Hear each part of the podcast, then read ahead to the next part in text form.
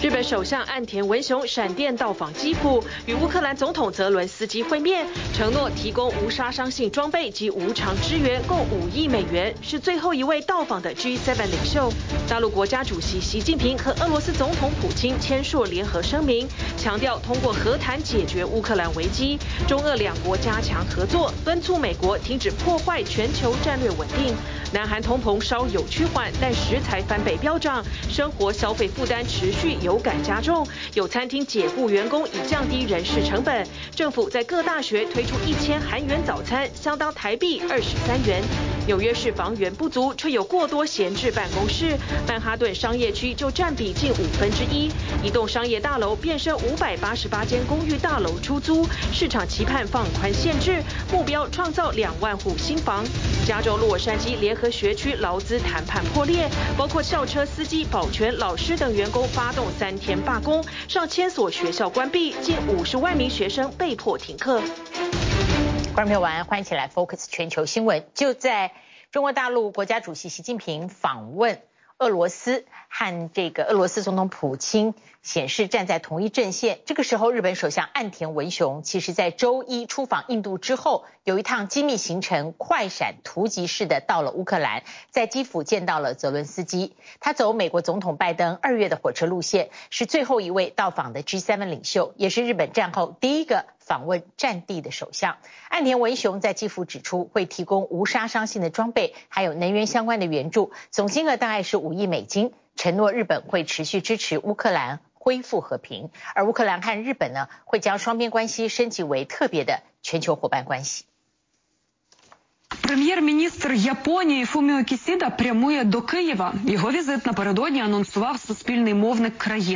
十一号，日本政府冷不防释出重磅消息，首相岸田文雄终于完成心愿，赶在 G7 峰会前造访乌克兰，成为日本在二战后第一位访问战地的首相。何としても G7 広島サミットまでにウクライナを訪問し、ゼレンスキー大統領と直接お話をし、日本の揺るぎない連帯をお伝えしたいと強く願っていました。随着安田的造访，七大工业国集团 G7 成员国领袖无一例外亲临乌克兰，其象征意义重大，几乎代表了西方世界对乌克兰的力挺。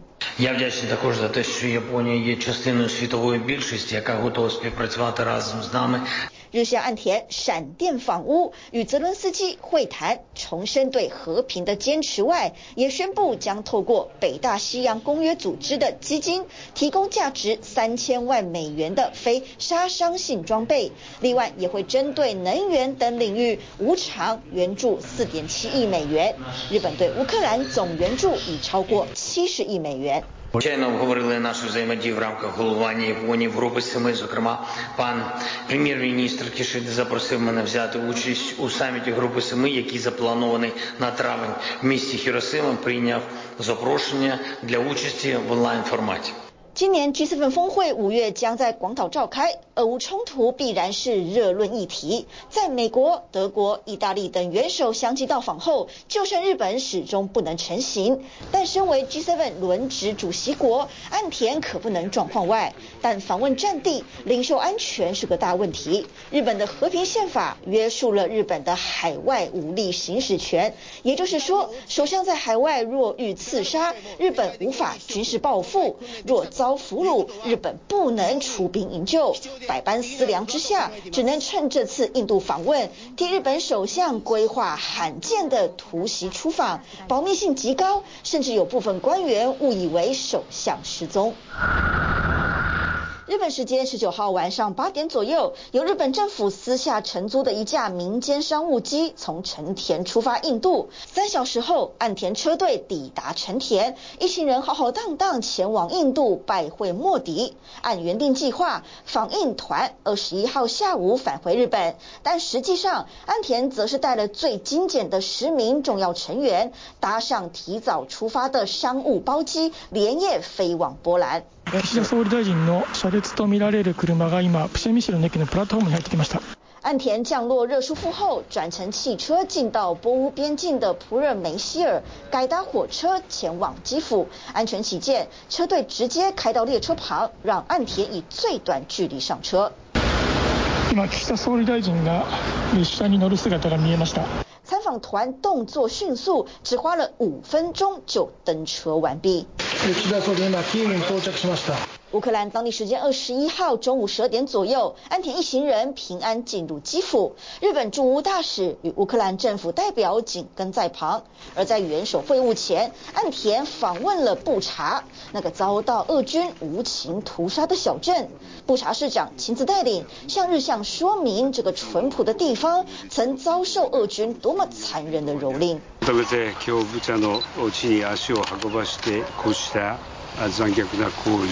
に対して強い憤りを感じます。あの日本はこれからもウクライナの平和を取り戻すために、この最大限の支援を行っていきたいと思います。此外，岸田也造访基辅市中心，为殉职士兵立的纪念墙，向战死的军人们献花致意。这次峰会上，岸田也谴责俄罗斯的核武威胁，强调会以 G7 议长国身份带领国际社会发送一致且明确的讯息。而俄罗斯则不甘示弱地公布这些影片，显示两架图波列夫九五型战略轰炸机在日本海上空执行飞行任务，飞行时时间。超过七小时，甚至派出苏凯战斗机伴飞，将紧张局势从欧洲向东延伸。TVB 新闻综合报道。好，这时候我们来进俄罗斯看看，乌俄战争第二年，中国跟俄罗斯越走越近。这次习近平进了俄罗斯，周二跟普京签署了两份联合声明。这声明里面，一方面是深化双方的战略伙伴关系，另外一方面当然是疫后恢复经济，他们都需要更多的经贸合作。普京是公开表明，他要协助中资企业取代欧美的企业。到俄国投资，同时呢，要计划加速输往中国的天然气管道建设工作，好让中国取代欧洲成为俄罗斯天然气最重要的客户。不过，各界最关注的关于俄乌战争，这次习近平当了什么样的说客？那么可以达到他口中所说的只争只战？那么这一次的普京跟习近平的会面，在这一点的进展可以说是毫无进展。干杯。清脆的碰杯声见证了中国大陆与俄罗斯这两个集权国家合作更进一步，深化中俄新时代全面战略协作伙伴关系，为两国关系未来发展做出新规划。除了深化伙伴关系，经济合作也持续加强。普京在与习近平的双边会谈上，公开喊出要协助中资企业到俄罗斯投资。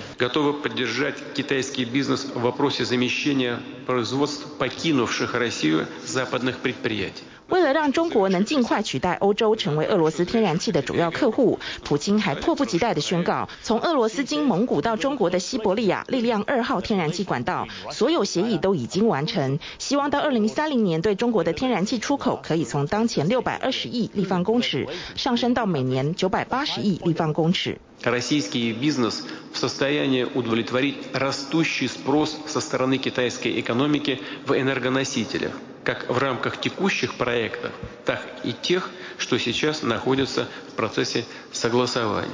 此外，双方还同意提升本币结算的比重。这除了是因应俄罗斯银行遭西方世界逐出 SWIFT 支付系统之外，更是为了配合北京当局致力推动的人民币跨境支付系统。至于外界最关注的乌俄议题，Of course, we did not ignore the situation around Ukraine. We believe that many of the points on the peace plan put forward by China are consistent with Russian approaches and can be taken as the basis of a peaceful settlement when the West and Kyiv are ready for it. But this readiness is not observed on their side. 在乌克兰危机问题上，中方一贯遵循联合国宪章宗旨和原则，秉持客观公正立场，积极劝和。 促谈，习近平重谈劝和促谈老调，却只字不提乌克兰根据联合国宪章所拥有的领土与主权要如何维护。普京则声称支持北京所提出以停火为主轴的和平方案，反控乌克兰与美国还没有做好和谈准备，但马上遭美方打脸。And, and let's remember, this war could end today if Russia, uh, withdrew its troops from Ukraine. 乌克兰虽然认可中方的和平呼声，但强调任何和平计划都必须与俄罗斯军队完全撤出乌克兰领领土为前提。而在基辅接待日本首相岸田文雄的泽伦斯基，更呼吁北京加入乌克兰的和平方案。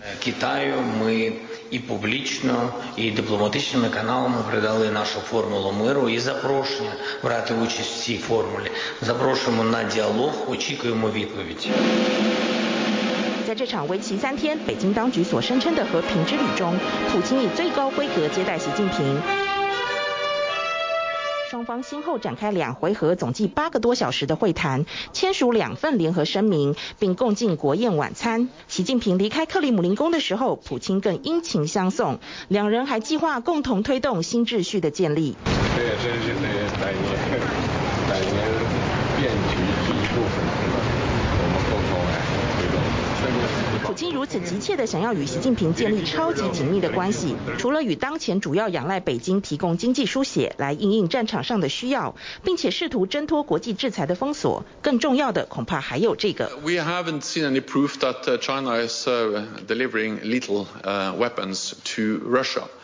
But we have seen some signs that this has been a request from Russia. 俄罗斯当前不论是人力、财力或战力，都在乌克兰战场上快速消耗，而且难以得到补充。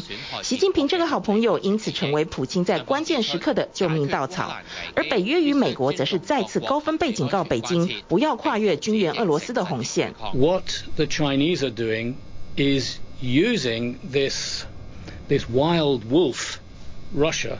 In international relations, to cause trouble for NATO, to cause trouble for America as much as possible。学者更坦言，习近平与普京除了在反对美国与西方社会所建构的国际秩序上能有共同语言，两人面对自身国家利益反而有所冲突。I wouldn't go so far to call it alliance. Yesterday I called it a marriage of convenience because that's what I think it is. 就连俄罗斯名嘴都在节目上大声疾呼，中国只有一个盟友，那就是中国自己。中国只有一种利益，那就是亲中国的利益。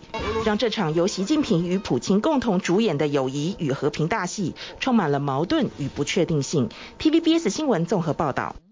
好，接下来我们来看的是罢工的美国。全美国第二大的洛杉矶联合校区职工大罢工，它影响了五十六万五千个学生。在疫情之前，包括这个学区里面的校车司机、保全和教师助理，他们的月薪和台币差不多就是六万块出头。但是他们所居住的洛杉矶，生活成本在美国排名是第六高，所以职工呢，以相当台币六万块钱的薪水，如果要养家，极度困难。疫情之后，通膨直线上升，这么多的学校职工，其实很多人快连房租都付不出来。劳资谈判了一年多，还是破裂。现在洛杉矶学区的职工和教师的合约都已经过期。这次是两大工会联手罢工，走上街头。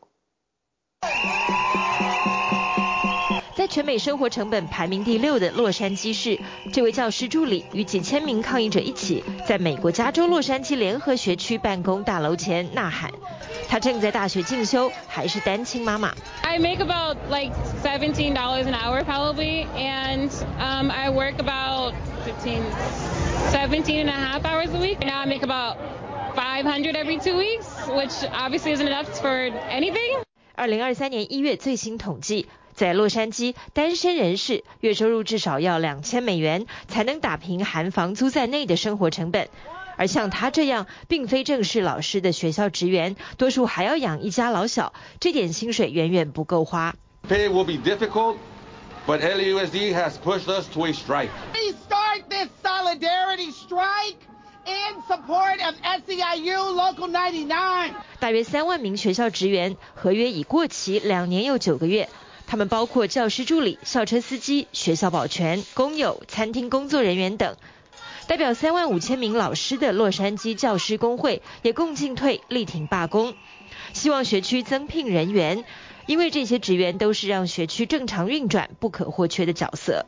We don't have nurses, we don't have mental health consultants, we don't have resources that's going to help these children to, you know, get a good education. During uh, any uh, winter break, spring break, summer break, if you're not high on that seniority list, you're not working. 学校职员们喊出加薪百分之三十，并开放更多全职职位的诉求。不仅为了养家的稳定收入，也因为正职才有资格得到足够医疗保险。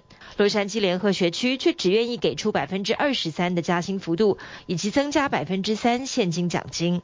Extending dignity and respect, offering even for part-time employees full health care benefits for them and their dependents, their family members. At no cost. 但洛杉矶平均房租目前居全美之冠，想租个不必共用卫浴的套房，月租金两千美元起跳，薪水不够要养家，只能借钱背债。二零二二年十二月，洛杉矶地区通膨率百分之六点五一，上街抗议的这些学校职员有三分之一的人快要付不出房租。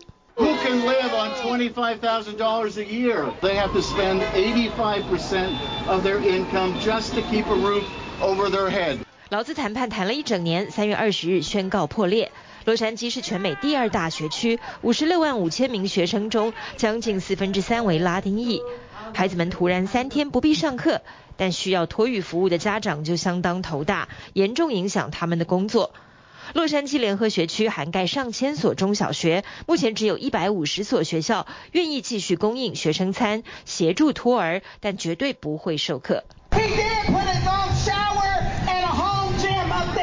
Well, students have been through COVID. They've been through all kinds of things. This absence of, of teachers and staff on campuses is horrible. Nobody wanted to do this. It's just you've got to get their attention at the at the at this Beaudry building. 老师说，学生们经过三年疫情都熬过来了，现在放几天假其实不会怎样。洛杉矶教师们在二零一九年也曾因类似的薪资问题罢工六天，与学区的合约也已过期九个月。全美第三大学区芝加哥，二零二二年疫情期间，也因抗议学区防疫政策难保教师安全，罢课四天。I expect the students to know that you have to fight for your rights. I teach our students, I teach history, and our, our students know that we fight for our rights, and you fight for it, and and we want to make sure that our kids understand it. 老师们希望用身教让学生学到可以也应该争取自己的权益。教职员工会指出，洛杉矶联合学区还有近五十亿美元储备金，但学区方面声称数字被过度高估，且学区储备金支付工资的比例有法定限制，若要满足劳方需求，学区可能破产。劳资谈判陷入僵局，学生们上不了学，不知会延长多久。TVBS 新闻综合报道。Focus 还是留在加州，加州从星期二又迎来新一波的。大气河流加深了洪水淹没的危机，洪水淹没农田会进一步推升已经很高的食品价格。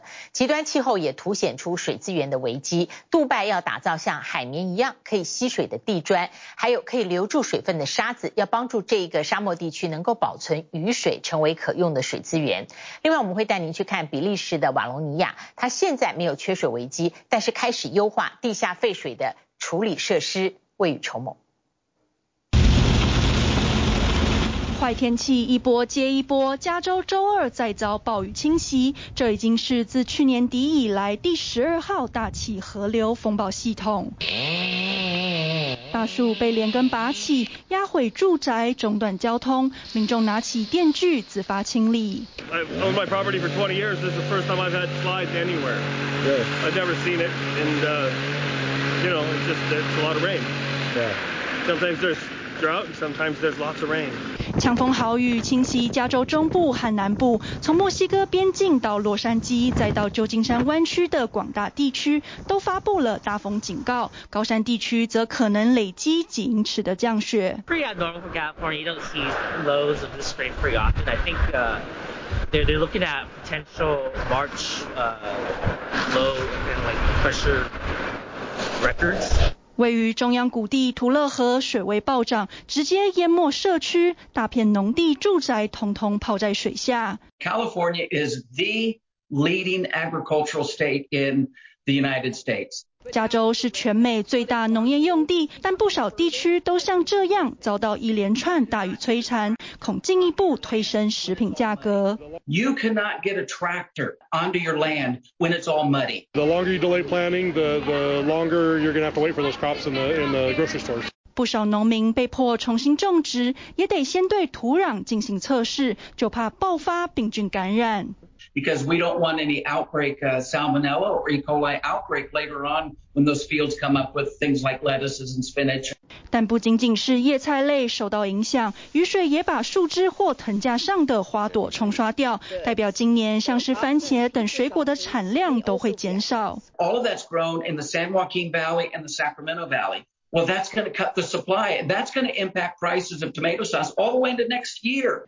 气候变迁加剧暴雨和干旱，为了减缓暖化冲击，守护干净的水源，巴西的非政府组织今年迎接世界水资源日，在瓜纳巴拉湾的红树林湿地内种下了大约三万棵树。Uma floresta de mangue, ela chega a fixar de 5 a 12 vezes mais carbono do que a floresta tropical. Então, assim, a solução para a gente sair da crise climática está aqui. O ato de plantar uma árvore de mangue é um ato de luta contra as mudanças climáticas. 维持水域的健康，保护红树林，如此一来，人类也才能有丰富的鱼类可以食用。E 60% das espécies marinhas visitam o manguezal à época da vida. Então, o manguezal sadio é oceano com peixe, é baías com peixe, é rios com peixe e peixe na mesa do cidadão. 极端气候同时凸显水资源管理的急迫性。在比利时瓦隆尼亚，官员开始打造地下储水设施，提升废水再利用。C'est plusieurs centaines de kilomètres de conduite, quelques stations de pompage, des réservoirs, et tout ça devrait être fonctionnel pour les années 2027. 而在仰赖海水淡化的阿拉伯联合大公国，杜拜一间公司则研发出一种以沙子制成的吸水地砖，能有效收集雨水，再存放到地下蜂窝结构中。目标是打造海绵城市。For every dollar invested in a spawn city, it has a return of four times. This will become a water source, new water source.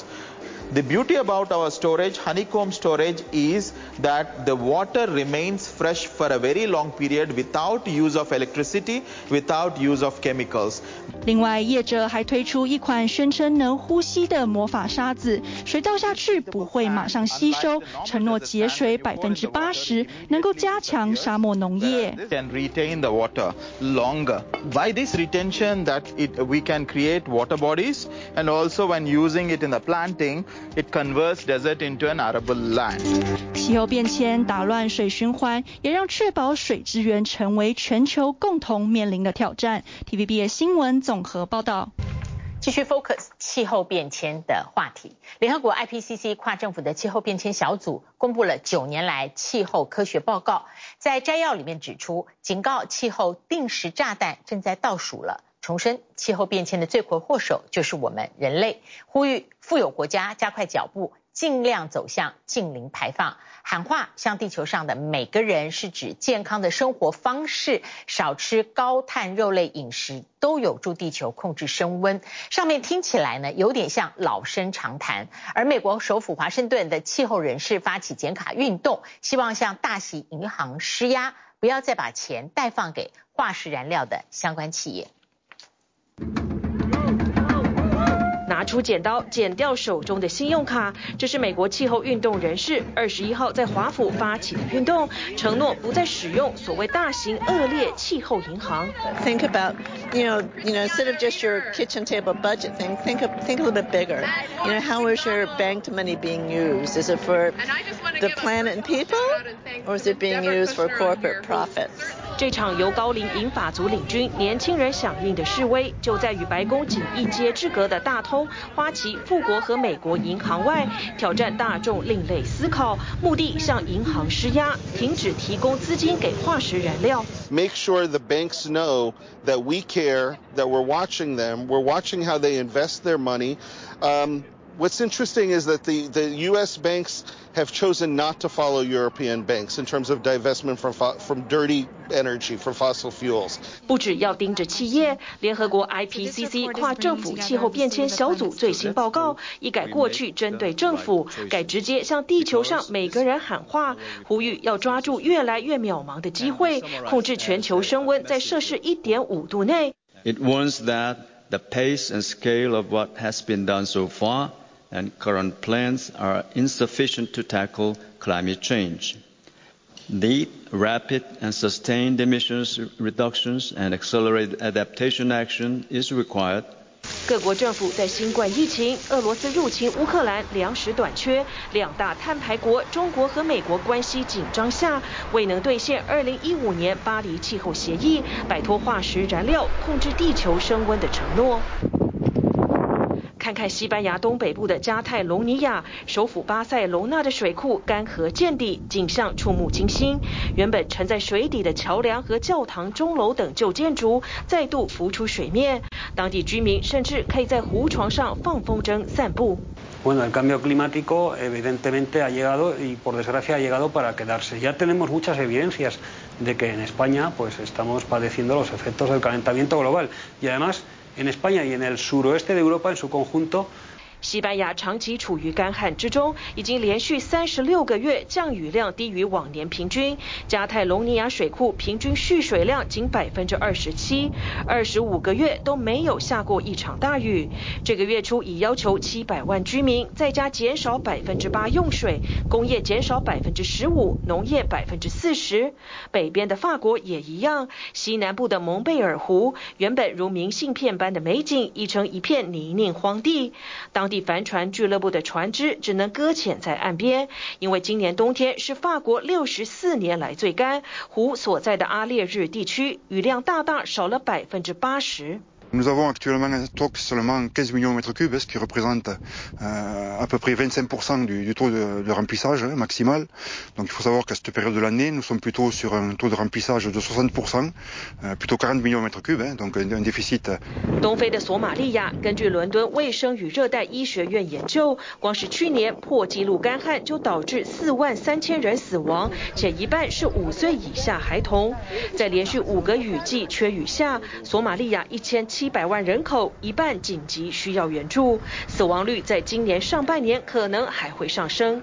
联合国报告也指出，现在地球已比工业化前时期升温摄氏一点一度，按目前趋势，恐在二零三零到二零三五年间就升破灾难性门槛的一点五度。The climate time bomb is ticking, but today's IPCC report is a how-to guide to defuse the climate time bomb. It is a survival guide for humanity. As it shows, the 1.5 degree limit is achievable, but it will take a quantum leap in climate action. 国际再生能源总署指出，去年全球再生能源产能成长百分之九点六，但要控制全球暖化，增长速度需要目前的三倍。古特瑞斯强调，IPCC 的第六份综合报告是人类的生存指南，促以开发国家承诺在二零四零年前后实现净零排放。体育新闻综合报道。好，接下来看，不过全球目前比较聚焦的困难还是通膨，物价飙升。南韩我们常常 focus，二月份的生产者物价指数出来了，各种原物料的涨幅都非常惊人。日常饭桌常用的各种食材，还有韩食的辛香料，价格是翻倍的。所以南韩餐厅呢几乎都涨价了，甚至用解雇员工来降低成本。所谓的千元早餐是特别给学生的廉价早餐。那么因为呢，韩元的千元相当台币换算，大概是台币二十三块钱，由政府和大学来吸收早餐的费用。那么在二十三块钱的早餐里面，大学食堂可以吃到三菜一汤加饮料。一方面呢，让米饭消费的消费量能够增加；一方面当然是减轻学生的开销。南韩央行预测，整个通膨到年底才有机会降温，而且是降到。百分之三，不是预期目标的百分之二，所以让南韩的体感物价暂时是没有办法降下来。冻涨苦撑多时，首尔西大门这一家家庭料理店最近终于决定上调特定品项的价格，老板娘拿出麦克笔修改菜单，满是无奈。我去了，지금손도못대고있고지금이거이것도지금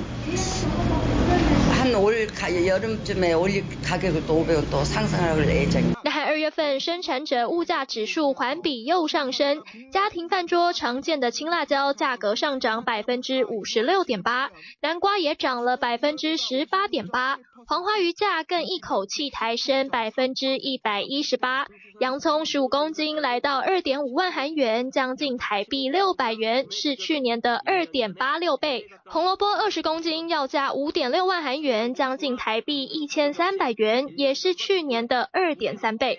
옛날에는고기값하고야채값하고차이가많았거든요지금은고기값이나야채값이나비슷해요뭐어떻게운영을할 수가 없고 일하는 직원들을좀줄여놓을수밖에우리가나와서일하는거지지금水电瓦斯和食材费用省不了，餐饮业者只能忍痛减少人手，压低成本。另一家泡菜锅五花肉专卖店，随餐提供免费生菜和辣椒。今年一月份已经涨价因应，但还是快要入不敷出。추가로상추또이제고추더달라고그러시거든요일단굉장히좀그전에는 솔직히말씀드려서웃으면서드렸는데지금은조금표정이안좋아지죠冬季温室供暖成本增加，加上开学季伙食需求提升，使南韩蔬菜价格涨声响起。不只是餐饮业，观光旅宿业也连带受到影响。여전히인플레이션압력이이번에생산者물가통계를통해서높다고느낄수있고尽管南韩央行预测，南韩三月份消费者物价指数有望降回百分之四，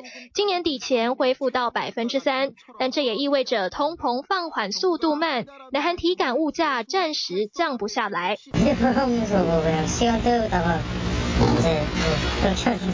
外食费用高，加上外送费更是惊人。在疫情期间，深受南韩人青睐的饮食外送，如今乏人问津。外送员每天苦等好几个小时接不到单，首尔街边随处可见摩托车停靠。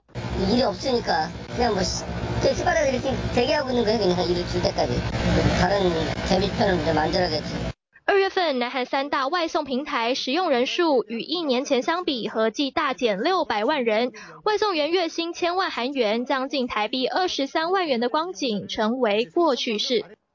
저도학생들이먹는아침밥을받아봤는데요오늘의메뉴는만둣국입니다高物价时代，南韩庆尚大学食堂里头的一千韩元早餐大受欢迎，换算下来只要台币二十三块钱就能够吃到新鲜饭菜和一杯济州岛柑橘果汁。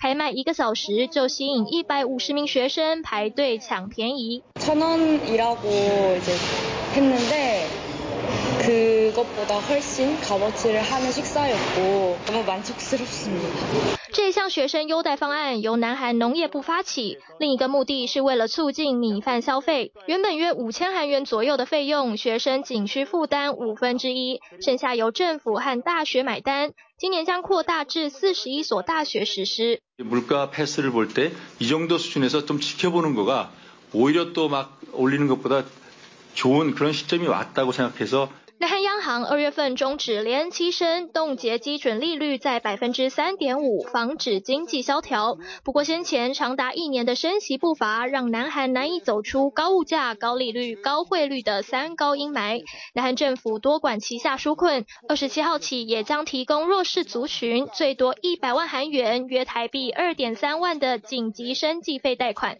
현재연체자라하더라도 긴급 생활비 대출을 받을 수 있도록 해나가겠습니다。只要符合低收入户条件，就算信用破产也能申贷。而若能完成政府安排的金融教育课程，两期以上按时还款，利率还能够减免百分之六点五。尽管折算下来年利率还是高达百分之九点四，但开放预约申贷的第一天，数名金融中心网站塞爆，还是涌入近万人咨询。TVBS 新闻综合报道。 疫情之后，各国政府其实都面临一个很大的挑战，就是怎么样用新的方案来解决经济成本过高的社会难题。像纽约市，他们目前着力的是把商办大楼改造成自用住宅，这个在过去很难，因为它的建筑法规非常严。主要的问题还是大苹果房源不足。但是疫情之后，太多办公大楼闲置，曼哈顿的商业区呢，闲置的占比已经将近五分之一。那么目标呢，是希望能够创造两万户全新的住房。全美国二月份的成屋中间价下跌，是十一年来第一次看到，而成屋的销售呢，是一年多来第一次上涨。这显示美国降温的房市可能出现复苏迹象。另外，还会带您去看知名的度假岛国摩里西斯，它祭出优惠的税率，而且呢，也把高尔夫球场全面改造成一栋一栋的豪华住宅，希望吸引大量的外资流入。来到全美人口最多的纽约市，房子不够住不足为奇，却有一堆办公大楼空着，没人使用。We're looking at an 18% vacancy rate. in office buildings in Manhattan. Uh, we have a housing crisis. 因而让专门负责纽约市都市规划的官员提出这个想法。Uh, we know that there are buildings here, office buildings, that would be better served to be housing. 把商办大楼翻新变成自用住宅，一直是私营开发商想积极推动的建案。位在曼哈顿下城这栋二十四层办公大楼就是其一。We'll have a grand staircase, circular staircase. 这家房地产集团在二零一四年买下它后，原本是打算提升办公空间，但计划赶不上变化。As the the pandemic hit, uh, it made us really reevaluate um, our office spaces, Um, and in particular this one.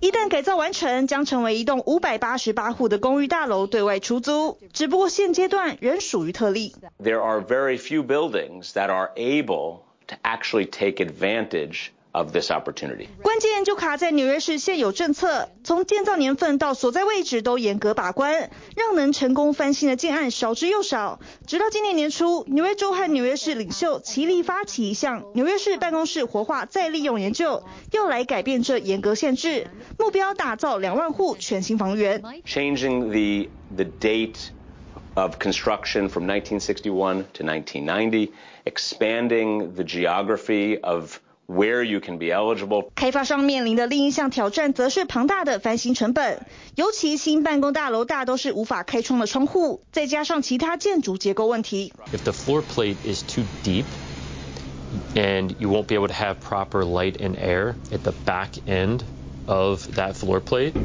一旦新政策过关，估计将有超过三百八十万平的办公空间会转变成住房。对准购物族来说，另一桩喜讯则是全美二月的成屋售价总算回落，虽然只有百分之零点二，却是十一年来首见。另外，成屋销售也回暖，创下二零二零年七月以来最大增幅。Despite many crises like COVID and like Uh, even Brexit or the market is still very good. 就连欧洲业者也嗅到复苏的味道。根据最新一份2023年报告，法国知名滑雪胜地的周边房价每平方公尺已经上涨百分之九。Square meters and it's going up to 10, 12,000 euros a square meters when it's a new flat in a good location. 当中就有阿尔卑斯山区、莫尔济纳和莱热这两间滑雪场领涨。以莫尔基纳来说，不止冬季、夏季都是旅游旺季，距离日内瓦机场也只要一个半小时车程。People from UK are are important here and they they love the resort with a lot of trees, summer activities. 疫情改变全球房市的生态，但在非洲的莫里西斯，这个被誉为全球最佳海滩和度假的岛屿，则逮到机会吸引大量外资前来买豪宅置产。Over the years, the real estate has brought roughly around three billion dollars of investment to Mauritius. 得天独厚的地理环境，让莫里西斯自一九五零年代起就是热门的旅游选择。二零一九年一年，甚至创下一百四十万名外国游客造访，比当地总人口还多出百分之十二。Our guests were saying to us, saying, "We love so much this destination. We would like to have a home there." 让当地这间开发商，同时也是高级饭店和度假村的管理集团当 机立断，把手中持有的大片空地改造成一栋栋顶级私人住宅。So we have decided to develop part of a golf courses, which was not very much used by our guests, to turn these golf courses to becoming 52 one and only private homes, all of them which would be selling to the guests as a freehold. 还加上百分之十五的优惠税率，以及屋主也有机会取得永久居留权。 Today we are developing smart cities, and I must say that today uh, this is becoming a magnet for attracting foreign capital, knowledge, talents. 高利率冲击之下，全球房产业者不断开发新的商机。TVB 新闻综合报道。好，Focus 还是留在美国，川普的封口费案。 纽约法院随时都会宣布起诉这个封口费案。我们昨天 focus 了，就是他挪用竞选经费，那么去封一个 A 片女星的口。那么共和党里面有挺川派，对于办这个案子的检察官发动攻势，不断指控他有政治动机，那么要求他到国会听证。而挺川派立场鲜明的福斯电视台，在当时的大选期间传播选举舞弊的不当言论，导致一家投票系统公司的声誉蒙受了重大损失。这个公司愤而对福斯集团提告求偿十六亿美金。纽约法院外，民众举牌抗议，要求大陪审团起诉前总统川普。警方这两天在纽约法院周围和川普大楼戒备，严防法院公布起诉结果后会引发暴动。警方还透露，挺川普的网络聊天室正在鼓吹，若川普被起诉，就要发动内战的言论。I've been supporting him for pushing eight years now, but not doing this. I believe in him. He did a lot for this country. He's not done. He can do it again. We're not protesting. We're supporting, and we're going to keep it up. He's our president.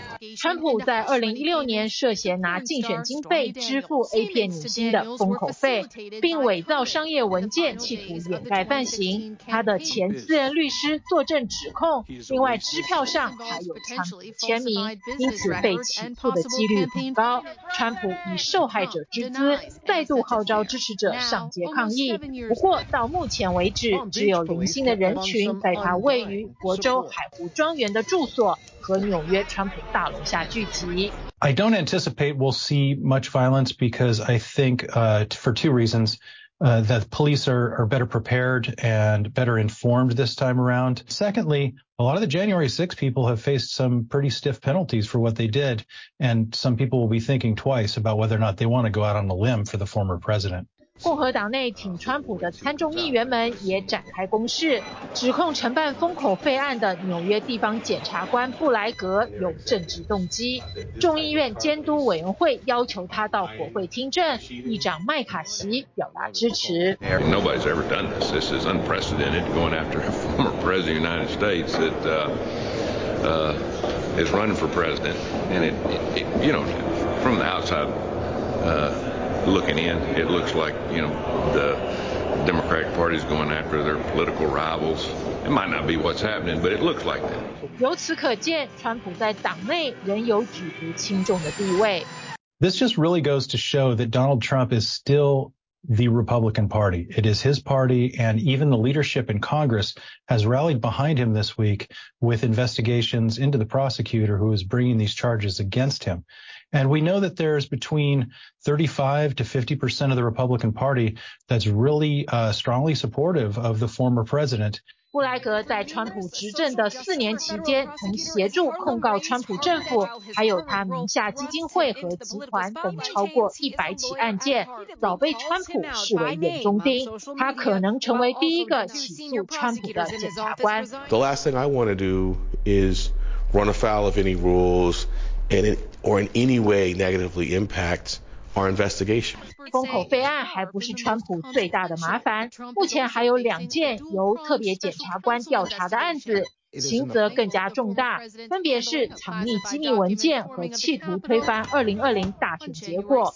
川普的司法风波也向外扩散，他的亲信纷纷因为藐视国会和逃税等非法行为被判刑。另外，挺川立场鲜明的福斯电视台也被投票系统公司控告。求偿16亿美金。Fraud is something that is real that just took place two weeks ago. 福斯新闻在报道二零二零总统大选结果时，传播不实的选举阴谋论，指控多名尼恩投票机公司的投票系统有操纵票数之嫌。And there are other aspects of this fraud that at this point I really can't reveal. This is really enough. It's enough to overturn any election. 多名尼恩投票机公司因不实言论蒙受重大损失，愤而对福斯集团提告。董事长梅铎出庭作证时坦承，福斯新闻报道了不实言论，福斯的财务和声誉大受打击。据传，福斯新闻的执行长史考特可能会辞职下台，为事件止血。TVBS 新闻综合报道。好，来看中国大陆今天遭遇今年最强沙尘暴的侵袭。京津、甘肃、内蒙十个城市黄沙漫天。天气红了，现在才下午五五点。放眼望去，大陆内蒙古整片天空呈现诡异的橘红色，沙尘暴侵袭，当地民众说，空气都散发浓浓的土腥味。能见度很低，能见度不到五百公尺，车速只能放慢。镜头换到甘肃山丹，画面一样吓人。沙尘暴如同一道高墙，从郊区不断朝市区逼近。嘉峪关市一片灰蒙蒙，行人纷纷戴上口罩。官方派出雾炮车、洒水车执行降尘作业。北京市环境监测部门公布，截至朝早十一点，全市空气质量达到严重污染。由远处望去故宫能见度低。大陆首都北京也难逃今年最强沙尘暴肆虐。二十二号官方监测数据显示，当地能见度小于一公里，PM 十爆表，全北京空气呈现严重污染。全世界这一块。长春夏泥冲上微博热搜，不止停放在路旁的轿车铺上一层沙，不少人分享，只要到户外走一圈，身上衣物都会沾满点点泥沙。这次大陆沙尘暴不止剧烈。范围还涵盖至少十个省市。大陆气象分析师表示，主要原因是三月以来大陆北方降水偏少，沙源地气温偏高，没有积雪覆盖，一遇到冷空气就非常容易刮起严重的沙尘暴。TVBS 新闻叶俊宏、李敏珍综合报道。谢谢您今天跟我们一起 focus 全球新闻，祝您平安。我们下次同一时间再会。